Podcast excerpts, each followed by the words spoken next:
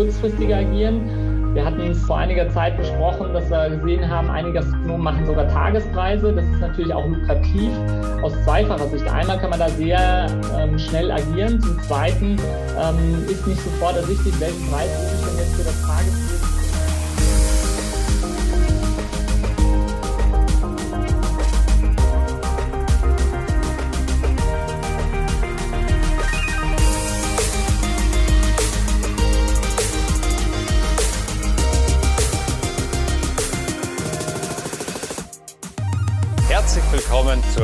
Ausgabe des ETL Atuga Gastronomie. Schön, dass ihr wieder so zahlreich mit dabei seid und das in einer wohl der unruhigsten Adventszeiten überhaupt. Große Verunsicherung herrscht, äh, ob der Preise, ob der Veränderungen, Gaspreis, Deckel, Bremse, hin, her, Januar, März oder ähm, die allgemeine Teuerungsrate. Äh, jeder kündigt an, es wird teurer und erwartet, dass es noch sehr, sehr viel teurer wird. Vier Punkte vielleicht dazu von meiner Seite. Da gibt es auf der einen Seite ein ganz großes Spektrum an Experten. Es gibt die Heidi-Deiti-Brüder, die sagen, ach, das wird schon alles äh, äh, easy peasy. Es gibt die Untergangspropheten und irgendwo dazwischen wird die Wahrheit liegen. Wir haben die Situation, dass gerade durch Horten äh, und das auch auf äh, Produzentenseite durch Horten ein weiterer, das ist wie ein Flussanstauen, ein weiterer Punkt dazukommt, der die Inflation tatsächlich antreibt. Ähm, wir haben dynamische Preise und dynamische Preisanpassungen, aber sie werden hochgefährlich, wenn sie rein nur gefühlt äh, predictive schon vorweggenommen werden und sagen, ja, wir ziehen schon mal die Preise hoch, mal gucken, wie teuer es dann noch äh, tatsächlich wird. Kann man so ein bisschen das Gefühl gewinnen oder sich des Eindrucks nicht erwehren, wenn man auf die Strompreisanbieter guckt. Und wir haben vielleicht in all diesen Krisen auch Chancen. Das möchte ich mit niemand Geringeren heute besprechen als mit meinen geschätzten Freunden hier Holger Kubal von der DKB, äh, der dort für die Tourismusfinanzierung zuständig ist. Äh, erstmal ein ganz herzliches Guten Morgen und Hallo, ein paar Straßen weiter in Mitte, in Berlin Mitte. Ja, hallo, aber aus dem Homeoffice. Aus dem Homeoffice, okay. Und äh, Jochen Kramer, äh, der eine oder andere kennt ihn schon äh, bei Salomon Food, äh, einer, der weit über seinen Tellerrand hinausblickt. Dafür schätze ich dich unglaublich, Jochen, weil du die Perspektive des Gastronoms genauso äh, vermitteln magst und äh, nachfühlen kannst, wie die des Konzerns, der am Weltmarkt einkaufen muss. Das macht dich zu einem sehr spannenden, interessanten Gesprächspartner heute. Schön, dass du dir die Zeit genommen hast. Vielen Dank. Vielen Dank für die Einladung. Hallo.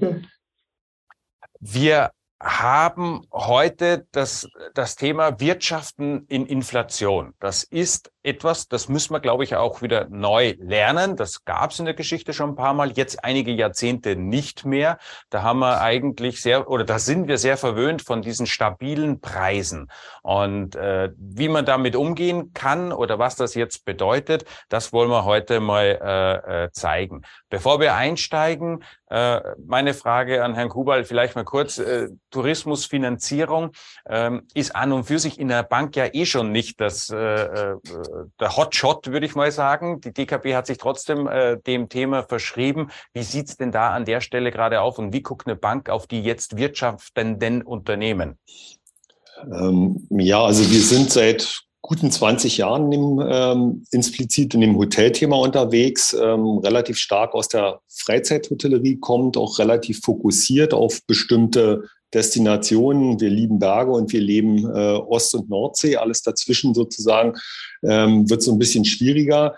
Ähm, wir haben einen sehr positiven Aspekt. Äh, Corona ähm, hat eigentlich gezeigt, dass die Hotellerie äh, auf jeden Fall stabiler ist, als man immer erwartet hat äh, am Ende des Tages. Ähm, ganz klar zu sagen, auf unsere Ratings zu schauen, da sind wenig Bewegung nach unten. Die ganze Branche ist zumindest, was unser Portfolio angeht, sehr gut durchgekommen. Und das hat natürlich auch nochmal mal Vertrauen gestärkt. Wo wir jetzt so ein bisschen Schwierigkeiten haben, das zu greifen, und das ist auch aus, äh, aus den Diskussionen heraus mit unseren Kunden. Ähm, Corona hat natürlich viele, sagen wir es mal, angeknackst und angeschossen. Da gibt es eine, eine, Vielzahl von Herausforderungen, die auch aus Corona noch mitgenommen werden. Äh, Liquidität musste äh, fremdfinanziert werden.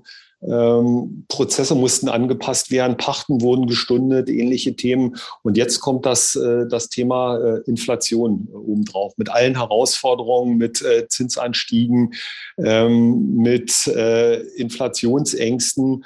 Äh, mit Lieferkettenproblemen. Und äh, da ist natürlich die Verunsicherung derzeit relativ groß. Also ob sozusagen diese Doppelbelastung aus Corona noch äh, gerade so überstanden und äh, halb verdaut und jetzt sozusagen eben der, der zweite externe Schock, der darauf schlägt, wie geht die Branche damit um? Bisher sieht es ganz gut aus, äh, muss man ganz klar sagen.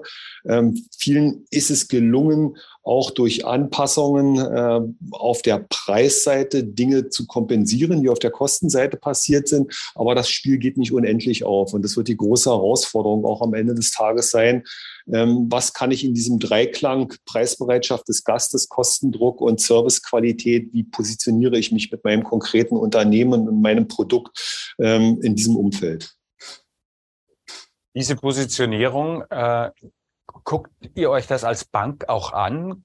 Guckt ihr da rein äh, oder gebt dann dem einen oder anderen auch mal einen Tipp und sagen, äh, schau dich mal um, äh, ich mache mir da Sorgen um dich?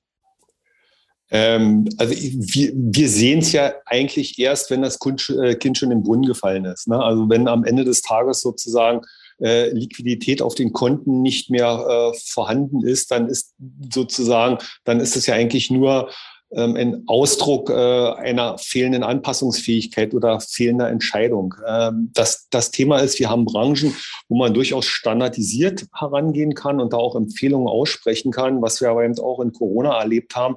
Eben ähm, das Gastgewerbe ist so breit, so vielfältig in seiner Ausprägung, dass da sozusagen pauschale Lösungen äh, in aller Regel nicht greifen. Und äh, wenn wir uns auch mit mit Hotelketten unterhalten, die vielleicht 60, 70, 80 Häuser äh, im Betrieb haben und dann einfach mal nachfragen, was sind denn eure Stellschrauben? Wo geht ihr ran, um dieses Thema zu bespielen? Dann gibt es vielleicht immer wiederkehrende Aussagen, aber am Ende des Tages äh, ist die Kernaussage, äh, jeder GM vor Ort trägt die Verantwortung bezogen auf sein Produkt, auf sein Konzept und seine konkreten Vorgaben, hier die Position des äh, Hauses zu optimieren. Ja. Es bilden sich so ein paar Themen heraus, sozusagen, was sind so kurzfristige Maßnahmen, die relativ gängig sind. Ähm, das können wir eben entsprechend auch äh, kommunizieren am Ende des Tages. Ähm, aber ich sage an der Stelle auch ganz ehrlich, ähm, da ist der Kunde stärker im operativen Tagesgeschäft drauf. Wir lernen von unseren Kunden und sind gerne bereit, sozusagen da eben auch äh, ja, als Transporteur von Wissen unserer Kunden eben dann andere Kunden zu agieren. Aber aus eigener Kraft da sozusagen Lösungen für die ganze Breite der Branche äh, bereitzustellen, wenn es außerhalb der finanzwirtschaftlichen Thematik geht, äh, das, glaube ich, äh, schaffen wir nicht. Aber die Bereitschaft für einen Zusammenhalt ist auf jeden Fall schon mal da. Jochen, ähm, du vertrittst ja ganz stark die These zu sagen, Leute, lasst uns da mal ganz genau hingucken äh, und bist ein Freund der Differenzierung. Einfache Wahrheiten lassen dich immer ein bisschen frösteln, so wie ich dich kenne. Ja, das ist richtig. Also der Spruch ist ja immer, alles ist immens teurer geworden. Ähm, natürlich hat man den Eindruck und trotzdem muss man sich ganz genau anschauen, was passiert denn bei den einzelnen Kostenpositionen. Und darüber hinaus ist dann auch enorm wichtig, herauszufinden oder zu, genau zu schauen, welchen Einfluss hat denn die Kostenposition auf meine gesamte Kalkulation. Das geht los vom Strom über Gas, geht hin zum Wareneinsatz, zum Personal. Und was für einen Einfluss haben denn die Lohnsteigerungen oder was für einen Einfluss hat denn der Gaspreiseffekt? Und ähm, wenn man das mal so ein bisschen runterbricht auf die verschiedenen Rohstoffe, wenn wir damit mal anfangen, dann sieht man, wir haben ja eine Kostenexplosion beim Hackfleisch gehabt. Ähm, das hat sich mehr als verdoppelt. Ähm, und ähm, da ist die Erwartungshaltung für nächstes Jahr, dass der Markt sich nicht weiter nach oben schaukelt, sondern dass es eher so ein Ticken wieder nach unten geht. Aber man erwartet da auch keine großen Sprünge. Also wir werden niemals mehr das Niveau sehen, das wir noch vor zwölf Monaten gesehen haben. Auf der anderen Seite beim, bei den Edelteilen ist es nicht ganz so hoch. Ja, Das ist äh, ein ganz wichtiger Satz, den du da gerade reingeworfen äh, hast. Das heißt, wir erreichen ein gewisses Hochplateau, wir gewöhnen uns an die Preise, das ist das neue Normal. Ein, ein Zurück, wie es war, wird es nicht geben. Das ist auch schon mal äh, eine klare Aussage. Das heißt, wenn ich, so wie du es bei dir im Hintergrund hast, äh, den Burger an der Stelle, da brauche ich ja Hack. Also das heißt, die Kalkulation an der Stelle kann ich schon umstellen. Kann ich mit dir denn jetzt einen Jahrespreis für 2023 für Hackfleisch ausmachen? Hm, sehr unwahrscheinlich. Also da tun selbst wir uns schwer, da wirklich ähm, eine Vorhersage zu machen. Ähm, in dem Bereich geht es eher darum zu sagen, ähm, man hat ein ganz gutes Gefühl für die nächsten drei Monate. Ähm, und äh, alles, was darüber hinausgeht, ähm, ist schwierig. Trotzdem versuchen wir als Unternehmen, die Preise möglichst lange stabil zu halten. Wir halten nichts davon von diesem Hoch runter, weil das ähm, nachher für alle Teilnehmer in der Kette, egal ob Handel, Gastronom oder Gast, einfach für riesen Unruhe sorgt und versuchen eher zu sagen, okay, auch Durststrecken zu überbrücken, wenn man sagt, okay, man sieht hinten dran wieder Licht am Tunnel. Also von daher drei Monate Planungssicherheit, ja, alles, was darüber hinausgeht, schwierig. Wir versuchen aber die Preise möglichst äh, stabil zu halten und nicht viele Sprünge zu haben. Mhm. Das Thema, äh, äh, Holger Kubal hat es vorhin angesprochen, Altlasten durch Corona, Überbrückungshilfen. Äh, Herr Kubal, sind nicht jetzt auch die ganzen KfW-Kredite äh, bald fällig, die zu Corona-Zeit ja quasi eine Tilgungsaussetzung hatten, wo die Tilgung nach ein oder zwei Jahren erst äh, greift? Das kommt ja jetzt auch alles quasi zur Unzeit. Das kommt äh, absolut zur Unzeit. Äh, die meisten Programme waren mit ein oder maximal zwei Jahren Tilgungsfreistellung äh, versehen. Äh, je nach Beihilferegime waren auch die Laufzeiten entweder auf sechs Jahre oder auf zehn Jahre meistens begrenzt. Das heißt sozusagen, sie schieben jetzt einen Berg von, äh, von Tilgung vor sich her, der vielleicht sozusagen eben eine aufgenommene Corona-Kredit über vier Jahre oder im besten Fall über acht Jahre ähm, zurückzahlen muss äh, und seinerzeit noch mit sehr günstigen äh, Zinsen am Ende des Tages äh, versehen wurden. Das ist aber natürlich etwas, was jetzt die Liquidität eines Unternehmens in, einer, in einem Szenario, wo Kosten steigen, also massiv belastet und natürlich sozusagen auch das System stresst. Äh, wenn man mal ein Stück zurückgeht und äh, sich einfach mal überlegt, wie, wie hat sich dann eigentlich auch die Corona-Hilfe entwickelt, dann waren natürlich sozusagen die kreditfinanzierten ähm, Hilfen schneller da als die beihilferechtlichen Zuschüsse. Ja? Und jeder, der in der Vergangenheit sozusagen noch über so viel Liquidität hatte, durchzuhalten, bis es dann Überbrückungshilfen im Sinne von ähm, ja nicht rückzahlbaren Beihilfen gegeben hat, ähm, der steht relativ gut da. Ähm, Im Umkehrschluss heißt es natürlich, dass die, die frühzeitig Finanzierungsbedarf hatten und kreditfinanziert waren, äh, für deutlich größeren Problemen eben stehen. Ein Teil hat es geschafft, sozusagen aus den Hilfen, aus den kreditfinanzierten Hilfen rauszugehen und das in Überbrückungshilfen in äh, sozusagen rückzahlfreie Beihilfen umzuschiften. Das ist aber nicht flächendeckend äh, der Fall gewesen, weil sozusagen die Voraussetzungen und Bedingungen sehr unterschiedlich waren. Also eine, eine immense Herausforderung ähm, derzeit. Die Herausforderung besteht meiner Meinung nach total in der Kontrolle der eigenen Liquidität. Also wenn ich als Unternehmer, sagt er, na, Geld als geronnene Freiheit, also sprich, wenn ich die Liquidität äh, so planbar halte und ich gucke da besonders nach vorne auf äh, Karfreitag 2023. Wie ist mein Kontostand zu Ostern 2023? Kann ich mir da die Ostereinkäufe, kann ich mir das Hochfahren für die Sommersaison leisten? Also wenn ich einen Zyklus habe, einen, einen nach dem Sonnenschlüssel, wo ich im Sommer das große Geschäft mache, dann äh, ist das für mich ein ganz äh, äh, extrem wichtiger Punkt. Liquidität und Liquiditätsplanung bis dahin macht total Sinn. Ich habe dazu mal eine kleine Umfrage vorbereitet. Die will ich jetzt mal äh, abfeuern, nämlich äh, wollen wir mal fragen, wie schaut's denn tatsächlich in dem Unternehmen aus und äh, wer machen, äh, wer kommentieren möchte, immer herzlich gern. Der Chat ist offen. Ihr dürft gerne eure Fragen auch an die Gastreferenten äh, in den Chat einfach reinschreiben. Und ähm, jetzt lassen wir mal die Umfrage. Und zwar geht es um das Thema eben Inflation. Wie ist die tatsächliche Teuerungsrate im Unternehmen? Also Jochen, jetzt die Probe auf dein Exempel, ob es wirklich in der Differenzierung liegt. Ich wollte schon klicken, aber ich bin ausgenockt. Wir dürfen nicht mitwählen. Nein, du darfst leider nicht mitwählen. Die Diskussionsteilnehmer sind nicht mit dabei, äh, während äh, die Umfrage jetzt gerade läuft. Ist es so, dass wir auch gucken müssen, was sind denn jetzt die Strategien? Womit ist ein Unternehmer jetzt, kann er sich dem einfach nur hilflos ergeben und sagen, alles klar, ich gucke äh, äh, da einfach gar nicht hin, Augen zu und durch? Oder ist es so, dass ich, äh, wenn du jetzt ein Unternehmen hättest, was wäre dein Tipp, Jochen?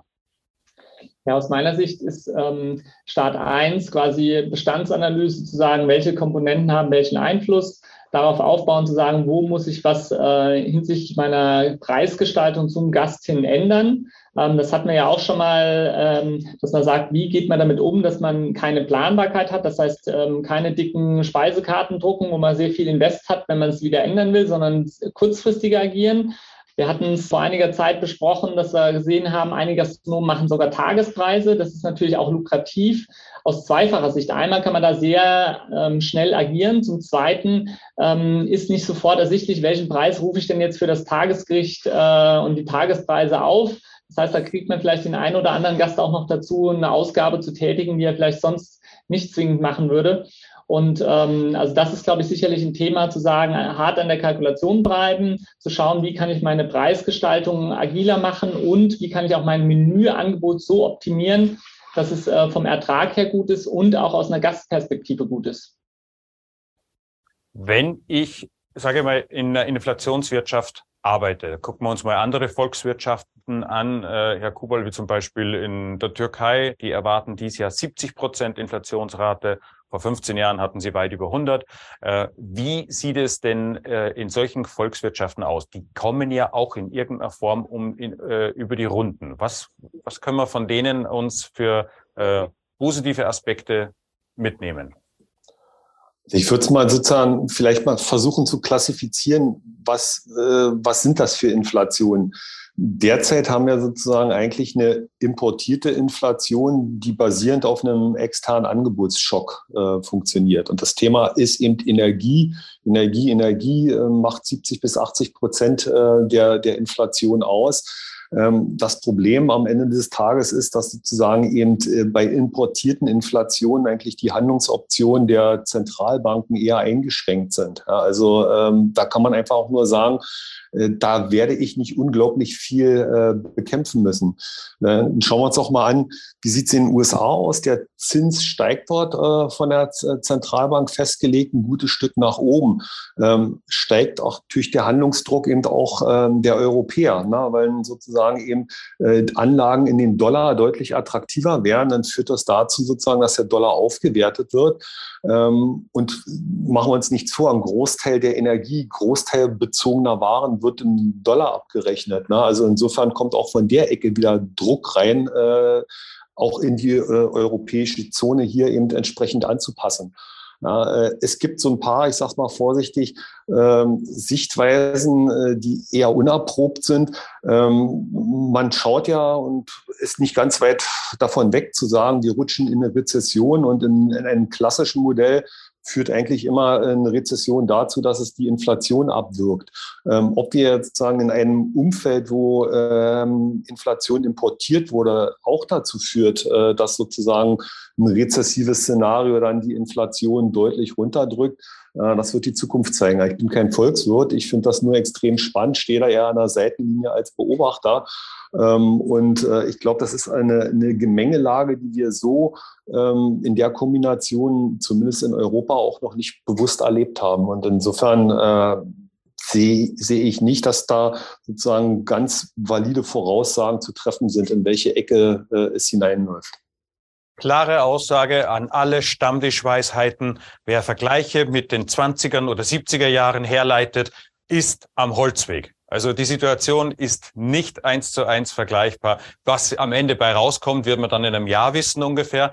Ähm, was aus der Umfrage rausgekommen ist, das können wir jetzt sofort sagen. Also die Umfrage hat ergeben, es haben ungefähr gut die Hälfte der Teilnehmer mitgemacht. Wir haben rund 22 Prozent, also fast ein Viertel, die sagen, berechnet über 20 Prozent die Einkäufe. Das heißt, diesem äh, Unternehmern sei gesagt und Unternehmerinnen sei gesagt, bitte dann auch bei den Preisen nicht zögerlich sein, auch da die 20 Prozent mit übernehmen. Äh, 26 Prozent, etwas mehr, haben gesagt, 10 Prozent liegt über den Einkauf, äh, ist es teurer geworden. Äh, aber jetzt kommt 41 Prozent haben gesagt, gefühlt viel mehr als im Vorjahr. Das ist natürlich brandgefährlich. Das ist, äh, äh, das sollte man, also dieses Gefühl heißt, äh, äh, ich weiß es nicht. Ich denke mal nur. Das ist ja so ein bisschen äh, wie mit Vollgas durch den Nebel fahren, weil man sieht, wo man dagegen knallt. Also das ist äh, äh sehr gefährlich. Da wäre Fahren auf Sicht deutlich sicherer und äh, diesen 41 Prozent möchte ich gerne mitgeben, genau hinzugucken, zu schauen, was ist denn tatsächlich teurer geworden, das Angebot vielleicht aussteuern, Jochen hat es vorhin gesagt, Thema Tagespreise ist da vielleicht auch ein Thema. Man muss nicht alles in jeder Verfügbarkeit mehr zur Verfügung haben. Und äh, dann, der, wer jetzt mitgerechnet hat, weiß, 11 Prozent fehlen noch. Das waren 11 Prozent, die dann eben auch gesagt haben, es findet gar keine Erfassung statt. Auch das ist äh, äh, natürlich äh, nicht gerade der Weisheitsletzter Schluss, also die Erfassung nicht stattfinden zu lassen, äh, vielleicht sich das mal zu überlegen und zu, äh, nachzudenken, ob man nicht doch mal im, sich mit dem Wareneinsatz und dem Wareneinkauf beschäftigt. Denn äh, wenn der Wareneinsatz schlecht ist, kann es natürlich Ergebnis schlechter Portionierung sein, ja, das ist das eine, aber es kann auch sein, dass einem die Einkaufspreise davon galoppiert sind. Ähm, wenn ich jetzt hergehe und sage, ich möchte meine Karte neu gestalten. Jochen, das sind ja die Themen Digitalisierung wieder mal ganz klar äh, im Vorsprung, weil wenn ich jetzt ein Buch drucke als meine Karte, dann bin ich an diese Preise gebunden. Absolut. Und es gibt noch einen zweiten Effekt. Das eine ist ja die Möglichkeit, schneller zu agieren. Ähm, das zweite ist aber auch, wenn man die Karte auf der ähm, Homepage quasi integriert, und äh, nutzt da ähm, ein Design, was dann auf dem Server ist. So erhöhen sich massiv die Zugriffszahlen, äh, die die Homepage hat. Und das ist auch positiv fürs Google-Ranking, sodass die, das Restaurant auch schneller gefunden wird. Also gibt es sogar einen doppelten Effekt. Ähm, nicht nur äh, Aktualisierbarkeit, sondern auch noch äh, schnellere Auffindbarkeit über die Suchmaschinen. Also von daher ist das ähm, sicherlich äh, ein Thema. Und ich glaube auch, dass ähm, aufgrund der Volatilität man wirklich da sehr viel agiler agieren muss als in der Vergangenheit. Und da ist natürlich Digitalisierung ein, ein, Stichwort. Und das gilt wahrscheinlich auch für die vorgelagerten Prozesse zu sagen, wie kann ich denn idealerweise ohne großen Aufwand sehen, wie mein Wareneinsatz sich entwickelt. Und was mir noch wichtig ist, ist das zweite Thema, dass ja nicht nur auf der Wareneinsatzseite sehr viel passiert, sondern das nächste ist ja, man hat es auch auf, den, auf der Energieseite und auf der Personalseite. Das heißt, man muss auch schauen, welche Prozesse habe ich aktuell in meiner Zubereitung und was ist eigentlich das beste Modell, was ich da nutzen will. Will ich höheren Convenience-Grad, weil ich sowieso Probleme habe mit Personalmangel oder äh, geringeren Convenience-Grad und wie tariere ich das dann optimal aus? Hier kommt eine, ist eine Frage reingekommen von Carsten, die geht, glaube ich, eher an Holger Kubal, nämlich die, die Frage, was denn für ein Unternehmer an der, an der Inflation gefährlich ist. Also was konkret ist der, der Schmerzpunkt? Welche Gefahr läuft da? Also wir, wir sehen am Ende des Tages sozusagen das Thema, dass Inflation natürlich heißt, äh, verfügbares Einkommen äh, des potenziellen Gastes reduziert sich. Ähm, er hat ein Set von festen Ausgaben, ob es Lebenshaltung ist, äh, Miete, Wärme, Energie, äh, Mobilität. Ähm, die wird er zahlen müssen und wird auch nicht vermeiden können. Und am Ende des Tages äh, hat man dann ein Set von variablen Ausgaben, ob es sozusagen eben Shoppen ist, Kultur, äh, weitere Dienstleistungen, Friseur, Nagelstudio, Gastro und auch Reisen. Ja? Und das sind die Themen, äh, über die man am Ende des Tages sozusagen äh, anpasst. Und äh, die Gefahr besteht natürlich eben, dass äh, wenn die Preisbereitschaft des Gastes überreizt wird und das Thema sozusagen eben Servicequalität eben auch nicht äh, einhergeht, es dazu führt, dass der Gast am Ende des Tages einen Konsumverzicht äh, ausspricht. Also in der Hotellerie ist das ist die Botschaft relativ klar. Man muss am Ende des Tages, um beim EBTA etwas ähnlich auszulaufen, vom Grundsatz her die Preise um 15 bis 20 Prozent äh, erhöhen. Das funktioniert in bestimmten Segmenten auch ganz gut, wo dann sozusagen der Gast auch äh, preisunsensibel ist, aber in bestimmten Segmenten, wenn man eben sozusagen eben doch in preisbewussten Familien äh, Hotellerie rangeht, da wird so eine Preisbereitschaft nicht mehr da sein. Und dann ist am Ende des Tages, wie, wie tariere ich, wie gesagt, dieses Dreieck wieder aus ähm, Kostendruck auf der einen Seite. Kann ich Kosten vermeiden? Kann ich Kosten reduzieren? Ist die eine Option. Die weitere Option ist, in welchem Umfang kann ich sozusagen Preisbereitschaft abschöpfen? Und das Thema ist eben äh, am Ende des Tages, wie wird dann sozusagen die von mir erbrachte Leistung vom Gast auch bewertet. Ja, also wenn dann sozusagen also äh, nur Preissteigerungen ähm, hingepackt werden, aber die Servicequalität am Gast eben ähm, reduziert wird, weil man eben natürlich auf der Personalkostenseite eben spart, dann äh, wird sich ganz am Ende des Tages eben die Frage stellen, hat sich dieser Besuch in der, äh, ja, im Gastrobetrieb meines Vertrauens eben ähm, rentiert. Für mich ist es das Aufenthaltserlebnis, wofür ich bereit bin, eben entsprechend äh, ja, Geld aus meiner knappen und reduzierten Kasse aufzubringen. Und äh, die Entscheidung wird am Ende des Tages der Gast treffen.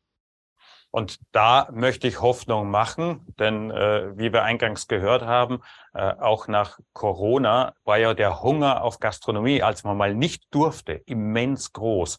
Und äh, der, der propagierte Konsumverzicht, das muss nicht unbedingt die Gastro sein, wenn die einen guten Job macht. Also äh, der hat sich jetzt in den, in den letzten Krisen ja auch gezeigt, dass die Umsatzeinbußen äh, dann, wenn man wieder Umsatz machen durften, äh, nicht äh, so groß ausgefallen sind äh, oder teilweise nach unterschiedlichen Konzepten. Manche sogar waren ja super erfolgreich in der Zeit danach. Äh, da sieht man, wie wichtig es ist, dass man das eigene Angebot dem Gast auch kommuniziert und äh, permanent auch in dessen Bewusstsein bleibt. Ich glaube, damit kann man das ganz gut abfedern.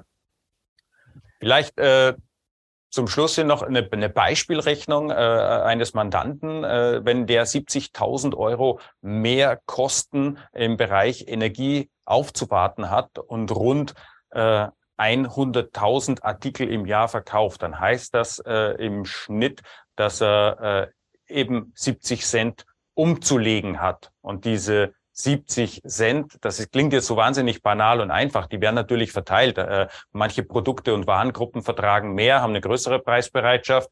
Ähm, ob der Champagner jetzt 93 oder 95 kostet, das ist, äh, da verträgt es auch ganz locker zwei Euro. Also das äh, muss äh, äh, möglichst gut austariert sein. Dann kann ich das verträglich und fair äh, bewerkstelligen. Wichtig ist natürlich, dass ich auf einer gesunden Basis kalkuliere. Das ist in dem Fall eben nicht mehr die Aufschlagskalkulation, sondern die Deckungsbeitragsrechnung.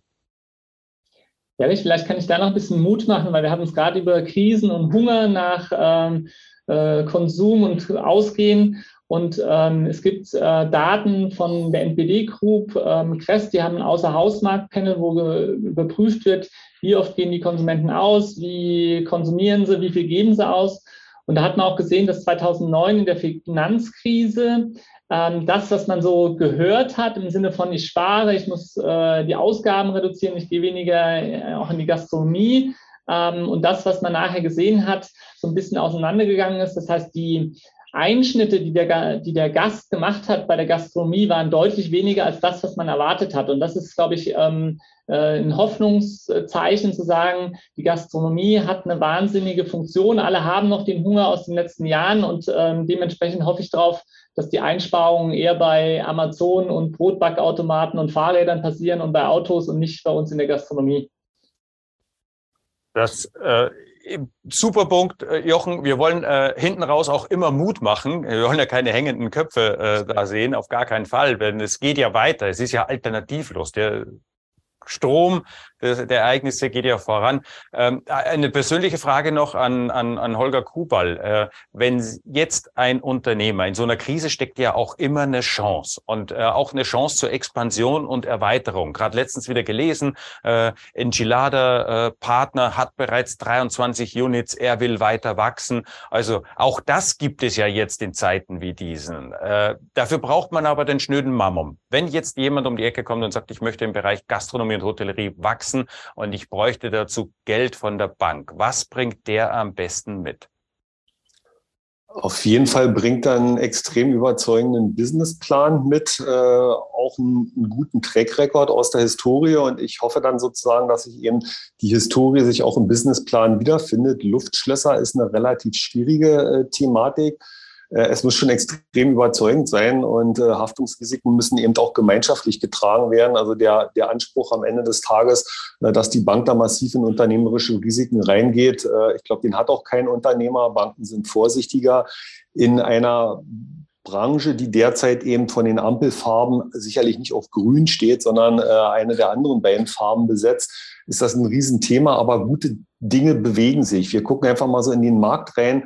Äh, es gibt unglaublich viel Geld sozusagen auch aus dem Joint Venture Private Equity Bereich, die ja gerne bereit sind, auch so eine Zukunftsinvestition zu machen. Numa, ein Service Department Thema, hat fast 500 Millionen für die äh, eingesammelt, ne, für die äh, weitere Entwicklung. Gibt andere Beispiele, wo sozusagen eben auch gerade eben aus dem stark unternehmerisch engagierten äh, Finanzmarktteilnehmern dort eben auch entsprechende Beträge und Summen auch für Wachstum bereitgestellt sind sind. Ähm, ob Banken sozusagen das in der Breite aufnehmen werden, bin ich mal so ein bisschen verhalten, wenn ich zumindest die Geschäftspolitik meines Hauses anschaue. Da liegt der Fokus drauf, wir unterstützen unsere Kunden durch die Krise zu kommen. Wenn es da Probleme gibt, ist die Erwartungshaltung, zeig mir, wo dein Problem ist, welchen Lösungsansatz hast du dafür, wie stellt sich das in der Liquidität dar und wie kann ich dir dabei helfen. Das ist, glaube ich, erstmal so der, äh, der wesentliche Fokus. Ähm, und da geht, um es ganz klar zu sagen, sozusagen eben der Bestandskunde vor dem Neukunden. Bestandskunde vor Neukunden. Jochen, das ist ja auch ein, ein, ein Thema bei euch, dass ihr guckt, äh, wer wird noch beliefert, wenn es knapp wird und so weiter und so fort. Das sind langjährige Partnerschaften, das A und O. Eine Frage kam noch von Andreas rein, nämlich äh, was macht er mit der Liquiditätsplanung, wenn die Überbrückungshilfe 4 noch nicht äh, beschieden und ausgezahlt ist? In dem Fall würde ich immer konservativ rangehen und sagen, was nicht absehbar ist, dass es kommt, äh, das würde ich auch nicht mit einplanen. Äh, die ich habe auch keine Prognose, äh, wann da der Bescheid kommen wird oder wann das Geld fließen wird oder ob es fließt oder nicht fließt. Also es fließt zum Teil ja auch schon wieder in die andere Richtung, wie wir aus gerade aus nördlichen Bundesländern äh, äh, mitbekommen, dass teilweise bereits Rückforderungen in nicht unerheblichem Maße äh, an die Gastronomie äh, gestellt werden. Äh, von daher, das wird nochmal ein ganz eigenes Thema. Wir gucken nach vorne und zwar liegt vor uns hoffentlich ein möglichst gutes Weihnachtsgeschäft. Das wünschen wir, äh, wir drei, euch allen äh, aus ganzem, ganzen Herzen. Toi, toi, toi, äh, verkauft, verkauft, verkauft. Das ist äh, ganz wichtig. Das ist die beste Liquidität, die man eben selber im Unternehmen reinholt. Am 13. Dezember geht's bei uns beim Gastro-Briefing weiter. Dann auch mit dem Thema, das man bei allem nicht vergessen darf, nämlich die Mehrwegpflicht für die Gastronomie. Äh, die kommen wird. Da unterhalte ich mich mit Matthias Podcast darüber, wie das funktioniert, wie das in der Umsetzung ist, was bedeutet das für die Praxis und welche Tipps kann man heute dafür schon mitgeben. Am 13. Dezember bis dahin möglichst sieben Tage die Woche Weihnachtsfeier, Weihnachtsfeier, Weihnachtsfeier und viel Spaß dabei und vor allem bleibt gesund. Vielen herzlichen Dank aus Berlin. Macht's gut und tschüss.